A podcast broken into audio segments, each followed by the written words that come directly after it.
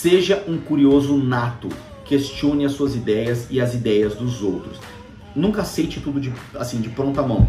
Ah, puta, é desse jeito. Será? Meu pai ensinou a gente uma coisa muito engraçada. Tenha três respostas, pelo menos, para cada problema. Três respostas.